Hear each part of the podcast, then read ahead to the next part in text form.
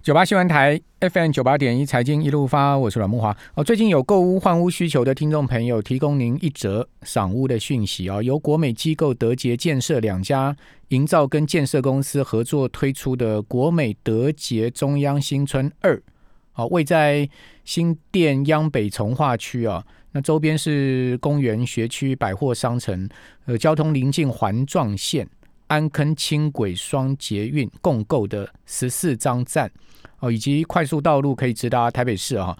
那当然有兴趣的听众朋友可以上到网站上搜寻国美德捷中央新村二，哦，或是有一个赏屋专线哈，二二一九三六八八，好，提供您参考了。好，那呃金价哦已经破了一千七了，哦也拉大警报了哈，因为从去年。呃，大概六七月的高点，然后金价的历史高点两千零七十五啊，呃，到今天盘中的低点一千六百八十六啊，那跌幅已经将近百分之二十啊。如果这样算的话，也快进入熊市了。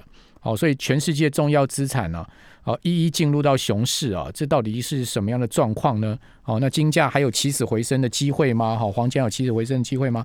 呃，我们赶快来请教财经作家卢冠安。好，冠安你好。没事，主持人各位听众朋友大家好。好。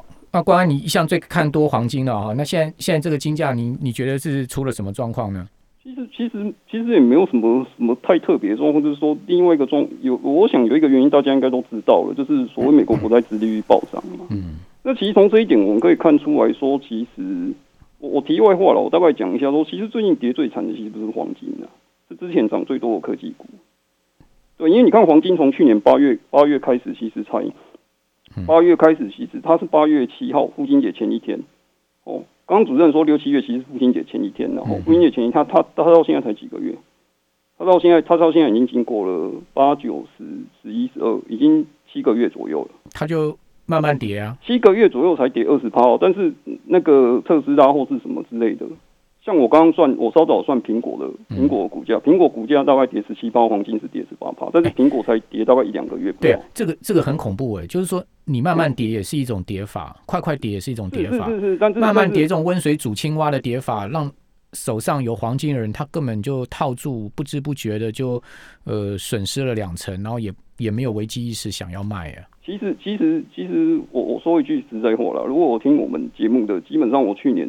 六七八那几个月，我就叫大家先不要进场哦，我那时候没叫大家进场，然后那那这个这个我们这个我们先把这第一个就美国国债持续暴涨。那目前看起来，其实这个因素其实从这个因素可以看出来说，其实全球多数的资产来讲，在过去几年其实都有虚胖的嫌疑啦。嗯，就是说，因为因为美国国债殖率，但当然美国国债殖率是真的涨得有一点快，没有错啦。当当然，它说实在，它也不是最近才涨的，它是从去年三月跟八月打一个双底。之后其实从八月就开始，大概美国十年起大概是零点五左右，涨到今年最高大概一点六左右的样子。嗯嗯，对，所以其实它也是花了一段时间。其实我说真的，其实我认为说大概过年前后就会就会股市就会反应了，结果没想到其实晚了大概我预期大概晚了两三个礼拜。不过这也不管，第一个美国国债殖率暴涨，那第二个因素是各位如果去调一下美国 CPI 年率的资料哦，我会发觉说大概在去年七八月之后，美国 CPI 年率大概都在一点四，有好几个月都在一点四。那也就是说，因为黄金这个东西，它跟实质利率会有一种反向关系。那实质利率就是就是利率扣掉通货膨胀率。那利率我们可以用十年期美国国债的殖利率去代表。对。那美国国债殖利率一直大幅上涨的时候，那你通货膨胀率却维持在这个地方不变的话，那当然对黄金来讲，就等于你实质利率大幅冲高嘛。嗯。那当然对黄金是不利。嗯。但是我之前大概我上次节目其实我有讲过说，其实我因为因为去年其实。原物料价格，因为通货膨胀就要看原物料价格嘛，哦，跟经济整体经济形势。那基基本上去年其实最状况最差，我讲一个负油价，大概都应该知道是二三月的事情。嗯哼，对，所以基本上来讲，那今年三月的通货膨胀年率就基期是去年三月嘛，哦，基期就是分母那边，然后 OK，那所以我预期说今年基本上三月的通货膨胀会四月初四月初四月中会公布三月的通货膨胀嘛，会大幅的窜升。这就这就鲍尔昨天讲的嘛，鲍鲍尔说短通货膨胀短期有有上升的疑虑嘛？诶，其实其实我他用 temporary 这个字，我觉得至少至少会连续大幅上升，可能两三个月以上。对啊，他已经先告诉市场这种情况。对，那那那那这样子的话，我个人认为说，其实目前黄金来讲，当然我我我觉得底部与否还要再观察，但是我我讲一个比较确实的时间点，我觉得三个礼拜之内会见到低点。好，所以你觉得黄金不会进入到熊市就对了。我我我觉得那个二十趴定义这个熊市其实不是很重要了，我们要抓是那个低点有没有办法进场哦，因为你说跌二十八、跌三，它现在已经破一千七了嘛？是是是。那你觉得低点大概会在什么地方呢？我呃，其实我今天大概有看一下技术线图哦，嗯，基本上它大概在下方，大概在一千六百六十几、六十六、六十八那个地方，我记得不知道是三十周还是几十周，我今天各位自己去看线图看一下，然后那。那基本上他昨天一千六百六十几，相刚刚好这个二十趴的左右的位置。那那那他昨天那刚好也是二十趴左右。那他昨天有到一六八八嘛？嗯。那今天看起来，其实其实我说实在，我们今天在讨论这个有一点比较短线的，我个人觉得没有太大意义啊。为什么？因为晚上有美国非农业就业数据。嗯。因为这个是一个影响很大的。那我会建议说，其实基本上等到下礼拜一。因为非农这个数据，如果各位去观察，它通常当天的当天公布出来主要资产的走势，跟礼拜一的走势会不一样。就比如说今天公布出来，可能比如说黄金大跌，啊，礼拜一立刻又涨回去了，时常有这个现象。因为我以前在做外汇保证金的时候，实际上被莫名其妙扒价的，就是流长流到礼拜一之后，哦，突然就可能赚的又变赔，赔的又变赚了之后，这种东西。那所以我个人会建议说，可能至少等到礼拜一、礼拜二，那这个我觉得打底的时间应该不会太太远了。嗯，哦，但是现在可能还。嗯，就是还不适合，就是三四天、三五天之内可能还不适合出手。那中长线金黄金的趋势你怎么？中长线我是没有改变这个趋势啊，你还是看多？因为第一个基本上，我觉得其实有一个现象大家都忘记了。我今天刚刚刚我个人的 FB 发了，我大概发了一篇文章。诶，主持人不知道知不知道说纳斯达克已经跌破那个头肩顶了？对你等一下可以去看一下，纳斯达克已经跌破头肩顶，而且前几次基本上纳斯达克只要跌到那个颈线附近，嗯，前几次都是强势反弹，包括像。去年的三月，对哦，那在更之前，超级一跳都是强势反弹。那这一波其实它在它的头肩，它的颈线是在一万三整，一万三整，对它它已经破，但是但是问题是它在破之前，就是这礼拜的前三天，其实它 RSI 就日线图 RSI 已经非常低。那我本来想说会像前几次那个样子，就是说会它会大幅反弹，可能搞不好再创新高之类的。对，结果没想到这一次就呃，它 RSI 再怎么低，还是给你跌破，而且而且通常来讲。另外一个现象是，非农就业数据之前通常变动不会很大，嗯，因为大家会进 进，有一点像是说考试之前大家会比较乖乖的念书那种感觉，嗯，对。那结果没想到他昨天还跌破，那这个我觉得就不是一个很有利的现象。哎，其实你去看纳扎克指数的走势哦，它是一个很标准的 N 头哦，哦，这个应该说头肩顶了，头肩顶，对啦，头肩顶啦，就很标准，那个非常非常标准，左肩的量。比头部跟右肩的量大，是非常非常标准，非常标准。所以，所以它基本上来讲，我个人认为说，基本上股市只是问题是涨了十几年哦，做这么一个小头就结束行情的可能性应该也不大吧？少说少说那个头要做一年吧？我我不我不这么认为，因为真的吗？因为这一次各位可以去看另一个也是算大师级的，然后对杜金龙先生。刚刚才来我们节目，你知道吗？他其实我我刚我因为我这个节目我稍早没听哦，我稍早在书记啊，是不是？OK。他其实也有下次要听一下。他认为台股的高点已经过了。对了，我最近有拜读过他的文章。他认为今年高点就在二月啊，已经过了。我我这样讲一点呢，我不是说否定这个前辈，然后基本上我觉得不是只是这不是我我认为这一次的高点可能不是只有这一两年的高点过了而已。我认为搞不好是未来五年，甚至我讲我讲我我讲的不夸张啊，未来五年可能十年的高。好，冠安，人家前辈讲话比较含蓄一点，对不对？先讲今年再说。哦，这个你现在已经定定位五年了，有没有？没有这个这个东西，我们都是都是预测，甚至可以说是猜测。但是我有我的本，我有我的根据啊。那这个如果说大家要详细讨论，改天我们可以再说这样之类的。对，但是但我为什么敢这样讲？我有我的依据啊。第一个第一个依据就是说，其实我之前在很多节目讲过，就是说，其实美元贬值的时代，你就不要把资金放太多在科技股。嗯，对，因为我举个例子，两千年一直到两千零七年这一段时间，美元是狂贬值。哦，如果投资年纪久一点的，应该知道那几年你只要买进任何非美元货币，几乎都是赚钱的。但是那几年台积电是从两百二十二跌到大概三四十左右。对，所以所以基本上来讲，其实，然后我我看到一个现象说，我为什么认定说这个可能是多年的股市高点？是现在真的很多狂热现象，我真的已经讲到有一点疲乏那种感觉。像最近还有一个小学生，小学生老师出题目叫他的学生说，如果你有五十万，你应该要买什么股票？我觉得说小学生就去搞股票，就你就训练他搞股票。哎，老师也莫名其妙啊。对，那这但是这个就是狂热啊，但是这就是一种全民运动，就是狂热嘛。所以所以基本上来讲，更妙是还有一个小学生就说啊，全部 all in 台积电就好了。还挺有 sense 的哈。是是是啊，但是你 all in，你现在就死了嘛。你现在挣多少钱？台积电已经跌了十趴以上了，何况这个这个搞不好还是有政府拉才是这个，样它今天是有跌破跌破六百九五百九的。嗯。对，所以，所以我们就是意思就是说，这个东西它在它在高点的时候，就是你会看到很多奇奇怪怪的现象。不过回过头来讲啊，就是说我为什么看多黄金几个理由，还是就那几个理由。第一个美元贬值嘛，那第二个当然最近美元是有升值不少，然后那然后但是我我还是要再强调说。各位可以去我的 YouTube 看，然后基本上来讲，我认为美元至少会贬值到二零二三年。嗯嗯。哦哦，这个是有周期去算过的。哦，OK，那详细我们就不说了。美元会贬值到二零二三年。就是这个这个周期，各位可以自己去推算，美元一次贬大概至少都贬六到八年。可是它现在最近是最近在开始有见到。它当然中间会有一些反弹呐。嗯它当然中间会有一些反。我我我我刚刚正好不是讲说美元从两千年贬到两千零七年，其实是两千零八年的七月，所以它其实那一次贬了大概七八年。那之后，两千零八年之后，在二零一一、二零一一打了一个双底之后，开始上来到美元最高是什么？我我刚刚讲美元不是这几这一两年才开始变，美元对台币跟对欧元最高都是二零一六一七的事情，已经三四年了。很多人现在还没反应过来。那你看，二零零八到二零一七大概也是八九年，所以它大概有一个我们刚刚讲大概有六到八年、九年的左右一个周期。好好好，对。可问题就是说，如果说美元持续还要弱势的话，股市就不构成大跌的理由啊。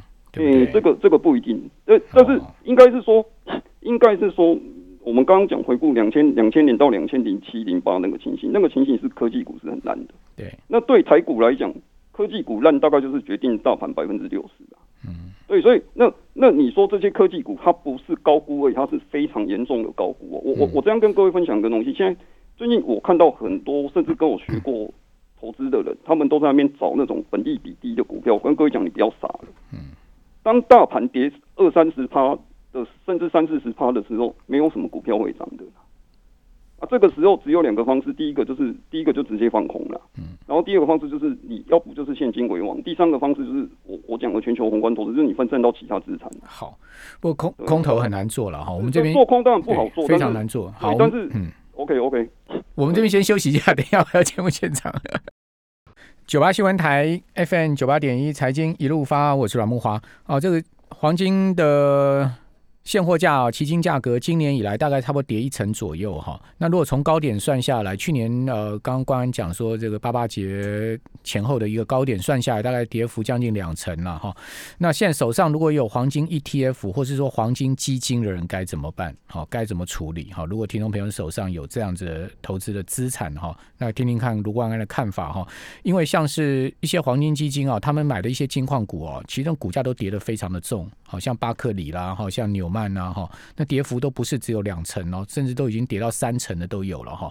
好，就是说从去年的高点下都已经跌到百分之三十的都有。好，那所以黄金基金呢，这个跌幅就比黄金现货跟期金的价格还要幅度还要大。好，所以呢，黄金基金该持有吗？还是说呃暂时观望呢？好，我们赶快继续来请教关安，关于你的看法呢？ETF 基金这些标的呢？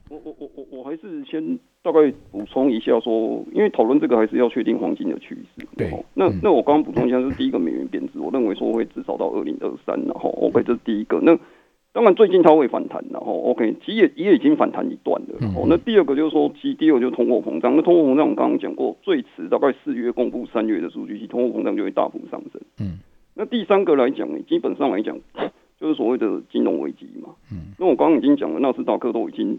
做很明显的一个头部了，那那那那基本上来讲，当然你可以说哦，最近股市跌，黄金也跌，我我只能说那个这个市场有一点，我不知道我不知道该怎么说，那个有一点还没反应过来哦，那另外再再过来，我们就讲到黄金基金或者是黄金存折什么之类，我相信大概除非说你是真的买在去年七八月那个时候的最高点的，或者你现在的损失应该不会超过二十帕，甚至应该还在十五帕以内。那那该怎么处理呢？那基本上来讲，我我我是觉得说，第一个原则就是不要加码嘛，不要加码。对，当然是不要加码。那先先看看。对，那那长期趋势，我个人认为是看多，但是我必须要强调一点，就是说我们这个预测都有可能错误，所以你不要听我说长期预趋势还是看多你就拼命加码，这是错误的投资。这个一定要讲。今天有个新闻，胡立阳他出了本财经书，结果有一个人呢，照他书上的方式去操作期货赔了钱，然后他呃跟他就写信给胡立阳说，叫胡立阳要把钱还给他。不然的话，他要烧他房子。今天这个新闻还挺大的，所以所以关关这个刚才讲这个很很重要，听到没有？我们今天所有所有的谈论哦，都不不构成任何投资建议，也不构构成那个什么市场分析哦。我们你就当我们在聊天好吗？OK。其实其实我觉得说投资有一个很重要的东西，就是说基基需要基本建立一个风险管理的概念。对了，那当这个东西你被套牢的时候。无论你再怎么看多这个东西，你就绝对不能加嘛。那我我那为什么有时候老老师你不是看多吗？对，但是有可能会错嘛。比比如说我举个例子来讲，比如说二零一一到二零一五那一波黄金下跌，其实很多人被套在高点嘛。对，但是问题是你那个时候如果越套越加嘛，基本上你可能还撑不到去年创新高的时候，你就已经卖了。就已经挂了。对，但是如果说我这样讲，如果说你手上只有个五万的部位，嗯，哦，就算你你你你假设是个正常四 四万薪水的上班族来讲，你就算你赔一半，因为那那段时间大概跌幅五十趴嘛，对，你觉得损失两万五，当然也是会心痛啊，但是会不会很严重到影响你生活？我相信应该不会的，不会。对，那你就可以撑到这一段时间反弹，就看你的部位大小啊。对对，所以所以基本上其实很多人他说投资啊，为什么预测不准？其实我跟各我跟各位讲个例子哈，我一个学生他在认识我之前。他去买那个富邦 B 叉叉的 E，就是那个波动率指标的 ETF。嗯，就他买了，他买了大概两百万的样子，而且他也是已经退休族了。那不就挂了？对，那结果后来他到到到有一次演讲，我认识他的时候，他去他在去年呃去年二三月不是大跌嘛，对不对？去年二三月大跌之前，他终于受不了，因为他已经亏到剩三分之一不到了，他终于出掉。那那我想我那我想出的还真不是。那我想我想跟各位分对。我们都会说啊，这个赌的不是时候，其实这是不对的观念。嗯，我刚刚讲，如果他的部位只有二十万，他是不是可以撑到那个时候？当然，对，所以所以基本上来讲，部位大小会决定你的心态。嗯，对。那如果说你现在只有五万、十万的黄金，你的资金，我随便讲，你资金有一百万甚至两百万，你觉得这个跌了十趴、二十趴，会对你影响很大吗？所以，所以。定时定额就是一个很好的方法嘛，对不对？诶，这个这个改天讲，其实我个人不赞成定期定哦。这个我在我书里面已经讲过很多遍，但是这个要讨论就要讨论很久。好了好了，今天先不讨论这个。是是是是，那那那我真的只能讲说，第一个就是因为定期定额违反我刚刚讲的套牢不加码那个投资定律哦，这个我们就改天再说哦。所以第一个我建议说不要加码，但是你也不用太恐慌，嗯哦，你也不用太恐慌，做好资金的分配，然后。诶，我我个人认为应该，我刚刚讲是三个礼拜然后那基本上我觉得黄金应该就会有一个低点，而且最近其实唱衰的言论已经开始在出来，没错，对，唱衰言论已经开始在出来，这个其实通常这种现象大概距离低点应该不会太远，OK，哦，但是但是你不要听我那样讲说你就又大量加码什么之类，就 真的有人这样子说，其实因为我做投资这样这样，其实你说胡立阳那个时候人家恐吓去烧房子，也有很多人在骂我。对，这个也有很多人在骂我什么之类的，我一出书就在骂我什么之类这种东西。好啦，对，这个很多，基基本上。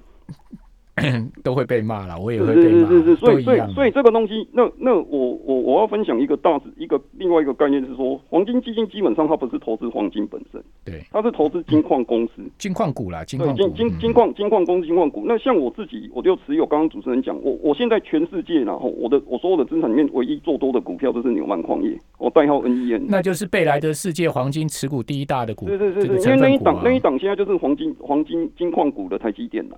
我就这样讲，好，那那一档我其实从我其实从二十三、二十四块开始买，我之前都已经有在节目分享，我最高获利是一百八十几趴。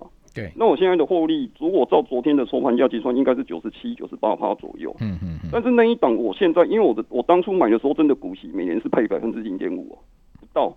那我现在百分之多少？零点五不到，哦，那很少啊。对，因为几年前主持人也问过，但是因为因为我我我跟各位分享哦，你买股票买这种东西，嗯，就是它股价会涨，配息率又会涨的，嗯。那像比如说，我举一个例子来讲，它一百块的时候，假设配百分之一，是一年配一块嘛？对。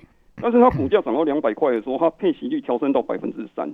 嗯。对，它是配六块嘛？很厉害啊！但对，但是对一百块的人来讲，你的配息率不是不是不是不是不是三趴了，是六趴。那它现在配息率是多少呢？它现在配息率是大概两块三趴左右。但是以我的股价来讲，已经四趴五了。OK。对，而且这个还是，而且这个还是算美国克百分之三十趴的那个股利税的。如果没有克，我是大概五帕以上。好，对对对，好，这个关针对黄金啊的看法提供给各位。最后我要请教关，你觉得现在目前整个全世界宏观环境上面有哪一些你觉得是大家特别要注意的？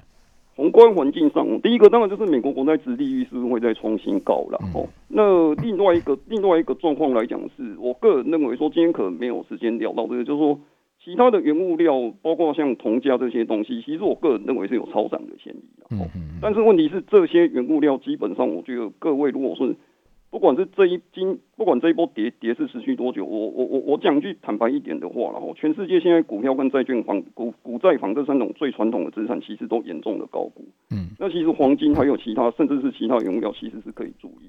嗯，哦，但是油价的话，我个人认为也有超涨的嫌疑，因为最近油价还算强势，还没有被这一波影响到。嗯，但是如果美国跟伊朗重新谈判，可能油价会有比较大的跌幅。这样好，那对，最后请教你，我们现在钱要放在什么什么地方？我觉得第一个就现金为王，然后，然后第二第二个就是说，基本上现有的部位，如果说你就是做好止损点的控管，嗯嗯，对，那黄金我还是长期看多，但是目前是不宜加嘛，我只能这样说，哦，大概是这个样子。